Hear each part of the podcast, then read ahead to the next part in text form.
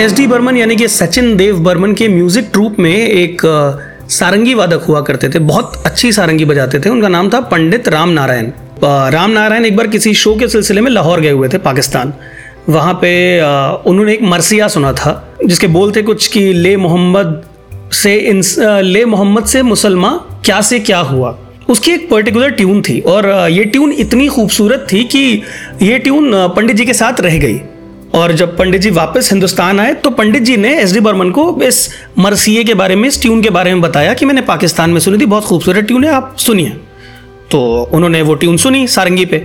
तो ये ट्यून उनको भी बहुत अच्छी लगी। तो उन्होंने उस ट्यून को एक गाने में तब्दील कर दिया जो बंगाली में आया, जिसको एस डी बर्मन ने खुद गाया, जिस गाने को मेरा बंगाली प्रोनाउंसिएशन शायद ख़राब हो बट शायद उस गाने का टाइटल है घूम बोले शी। बाद में ये गाना हिंदी में भी आया, रफ़ी साहब ने गाया मजू सुल्तानपुरी ने लिखा, देवानंद के ऊपर पिक्चराइज हुआ और ऑब्वियसली एस डी बर्मन का म्यूज़िक था। एंड सॉन्ग गोज लाइक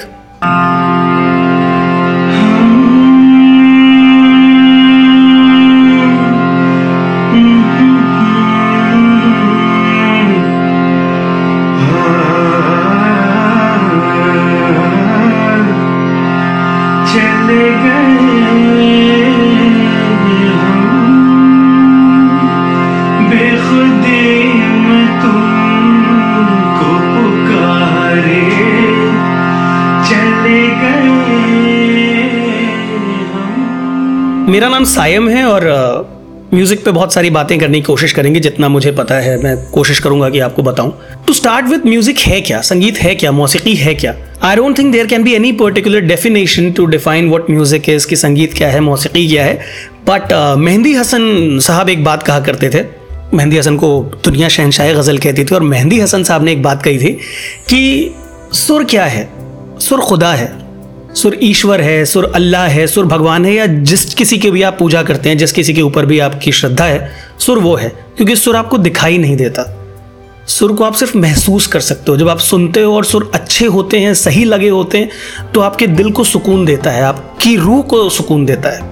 वही काम खुदा का भी है, वही काम भगवान का भी है, वही काम ईश्वर का भी है। आपने कभी खुदा को देखा नहीं, ईश्वर को देखा नहीं। बस वो एक सोच, वो एक बिलीव कि हाँ ऊपर एक कोई सुप्रीम पावर है, खुदा है, भगवान है, एक ईश्वर है, आपको काफ़ी सुकून देती है, आपके मुश्किल वक्त में आपको सहारा देती है तो सुर भी वैसा ही है। For me music is like God music is like religion and I think for any musician it would be तो बेसिकली इस शो में मैं आपको सुकून से बैठ के सुकून से रूबरू कराऊँगा। हरियाणा का फोक ऐसा क्यों होता है? भोजपुरी फोक वैसा क्यों होता है? राजस्थानी फोक में खरताल क्यों होता है? बंगाली फोक में दो तारा क्यों होता है? पंजाबी म्यूज़िक बॉलीवुड तक कैसे पहुँचा? बाकी स्टेट्स पीछे क्यों रह गए? ये सब कोशिश करेंगे अनफोल्ड करने की साथ में डिस्कस करने की बातें करने की समझने की। अगर बॉलीवुड की बात करें तो since the inception of the industry बहुत ज़्यादा बदल गई है। आई I मीन mean, जैसे इनिशियली एक्टर्स खुद गाया करते थे बाद में प्लेबैक शुरू हुआ।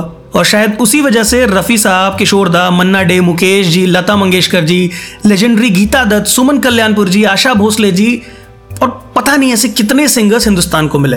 इस दौर में एक चीज़ जो बहुत प्रोमिनेंट थी, वो ये थी कि singers were majorly fix for actors जैसे रफ़ी साहब वो शम्मी कपूर वॉइस राजेश खन्ना के लिए किशोर कुमार गाते थे, राज कपूर की आवाज़ मुकेश जी थे। ये ट्रेंड लेट सेवेंटीज एटीज़ तक ज़रा बदला। लेकिन नाइन्टीज से वही ट्रेंड वापस से शुरू हो गया, जहाँ पे बाला सुब्रमण्यम सलमान खान की आवाज़ थे, उदित नारायण और अभिजीत शाहरुख खान की आवाज़ थे, उदित नारायण मेजरली आमिर खान की भी आवाज़ थे और कुमार सानू तो सबके लिए गाया करते थे। But majorly there was a categorization of singers and की इसके लिए ये गाएँगे, उसके लिए वो गाएँगे। बट ये सब शुरू कैसे हुआ? I mean inception of music in Bollywood playback कैसे और कब शुरू हुआ? तो ऐसा है कि सन 1931 यानी कि 1931 में बॉलीवुड की पहली talking film Alam Ara release हुई। इसको डायरेक्ट किया था अर्देशर ईरानी ने। इस फ़िल्म से पहले हिंदुस्तान में जितनी भी फ़िल्में बनी थी, वो सब म्यूट और साइलेंट फ़िल्में हुआ करती थी। इसलिए आलम आरा अपने आप में हिंदुस्तानी सिनेमा के लिए एक हिस्टोरिक फ़िल्म है। ऐसा कहते हैं कि 1931 में मुंबई के मैजेस्टिक सिनेमा में जब ये फ़िल्म रिलीज़ हुई थी तो भगदड़ मच गई थी। लोगों के बीच मारा मारी हो गई थी। It was actually so chaotic that police had to intervene to control the situation और एक बात और, आलम आरा पहली टॉकिंग ही फ़िल्म नहीं थी, बल्कि ये पहली ऐसी फ़िल्म भी थी जिसमें गाने भी थे और संगीत भी था। तो लोगों का एक्साइटमेंट तो लाजमी था, क्योंकि पहली बार फ़िल्मों में गाना म्यूज़िक सब कुछ सुन रहे थे वो। और इनफैक्ट हिंदुस्तानी सिनेमा का पहला गाना इस फ़िल्म में ही मिला था। इस गाने को गाया था वाजिर मोहम्मद खान ने। वाजिर मोहम्मद खान एक्चुअल में एक एक्टर थे और फ़िल्म आलम आरा में वो एक फकीर का रोल प्ले कर रहे थे। द सॉन्ग गोज लाइक मैं गा के नहीं बताऊँगा but the song goes like दे दे खुदा के नाम पर। फिर 1940s और 1950s का वो दौर था जब बॉलीवुड म्यूज़िक अपनी जगह तलाशने और स्टैब्लिश होने की कोशिश कर रहा था। आज़ादी की इमीडिएट बाद चीज़ें बदली थी। उस दौर के गानों में अगर आप देखें तो पार्टीशन का दुख पेट्रियोटिज्म गाँव के शहर बनने का सफ़र की कहानी कहने की कोशिश की जा रही थी। अब आप दिलीप कुमार की फ़िल्में देखिए या राज कपूर की फ़िल्में? उस दौर के सोशियो पॉलिटिकल सिचुएशन से कोई नहीं बच पाया। And if you watch those film आपको समझ आएगा कि कितनी खूबसूरती से ये इंपॉर्टेंट टॉपिक्स टच किए थे। This period is also significant for the introduction of playback singer in the industry क्योंकि इससे पहले जो एक्टर्स होते थे फ़िल्म के, वो अपने लिए खुद गाया करते थे और प्लेबैक का कोई कॉन्सेप्ट नहीं था। और यही वो दौर था जब हमारे देश को लता मंगेशकर, हेमंत कुमार, मोहम्मद रफी, गीता दत्त, आशा भोसले मिले और लेजेंडरी म्यूज़िक डायरेक्टर जैसे Naushad C Ramchandra S D Burman, Shankar Jaikishan, Madan Mohan जैसे लोग मिले। और सबसे इंटरेस्टिंग बात बॉलीवुड म्यूज़िक हर दौर, हर वक्त में समाज की सोशियो पॉलिटिकल सिचुएशन से मुतासर, यानी कि इंस्पायर्ड होता रहा है। जैसे राज कपूर के गाने काफ़ी सोशल और सामाजिक सरोकार से भरे होते थे। राज कपूर उन चंद लोगों में हैं जो काफ़ी शुरुआत में ही ये समझ गए थे कि किसी भी फ़िल्म को हिट या फ्लॉप कराने में गानों का कितना बड़ा हाथ होता है। और शायद यही वजह है कि वो अपने गानों की सेटिंग्स और रिकॉर्डिंग्स में खुद पर्सनली बैठा करते थे।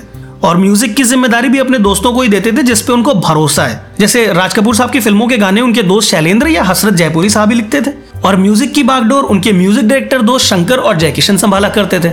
और आवाज़ मुकेश कुमार की होती थी। इनफैक्ट मुकेश साहब को राज कपूर की आवाज़ भी कहा जाता था। और एक राज की बात बताऊँ राज कपूर खुद काफ़ी अच्छे म्यूजिशियन भी थे। वो खुद वायलिन पियानो तबला और मेंडोलिन बजाना भी जानते थे। इसीलिए तो म्यूज़िक इतने बेहतर समझती उनको। चुन चुन के गाने देखे गए हिंदुस्तान को वो। वैसे तो राज कपूर के इतने सारे गानों में से कोई भी एक फेवरेट गाना चुनना तो काफ़ी मुश्किल है बट uh, पर एक गाना जो मुझे अभी याद आ रहा है इट डोज लाइक दोस्त दोस्त ना रहा प्यार प्यार ना ज़िंदगी हमें तेरा एतबार ना रहा एतबार ना रहा एतबार ना so this is one of my Raj Kapoor all time favourite लेकिन 1935 से लेकर 1950 तक बॉलीवुड स्टूडियोज के कंट्रोल में था विच मीन्स कि उस दौरान दो तीन बड़े फ़िल्म स्टूडियोज हुआ करते थे जो फ़िल्में बनाते थे और ज़्यादातर के कंट्रोल उनके पास ही होता था। लेकिन 1950 के बाद से काफ़ी सारे इंडिपेंडेंट फ़िल्म मेकर्स भी मार्केट में आ गए। और ये वो दौर था जब सिर्फ़ प्रोड्यूसर्स नहीं, बल्कि बहुत सारे नए डायरेक्टर्स भी सामने आए। और काफ़ी सारे डायरेक्टर्स ने खुद अपनी फ़िल्में प्रोड्यूस भी की है और इंडिपेंडेंट फ़िल्म मेकर्स के आने से हुआ ये कि प्रोड्यूसर्स और डायरेक्टर्स भी अपने आप में ब्रांड बन गए, नाम बन गए। मतलब बिना स्टूडियोज के भी they had their identity of their own और ये वो दौर था जब हीरो हीरोइंस के अलावा लोग सिंगर्स को भी जानने लगे। सिंगर्स भी स्टार्स थे। म्यूज़िक डायरेक्टर्स भी स्टार्स बनने लगे। इनफैक्ट म्यूज़िक डायरेक्टर्स को पहले के कंपैरिजन में पैसे भी काफ़ी ज़्यादा मिलने लगे।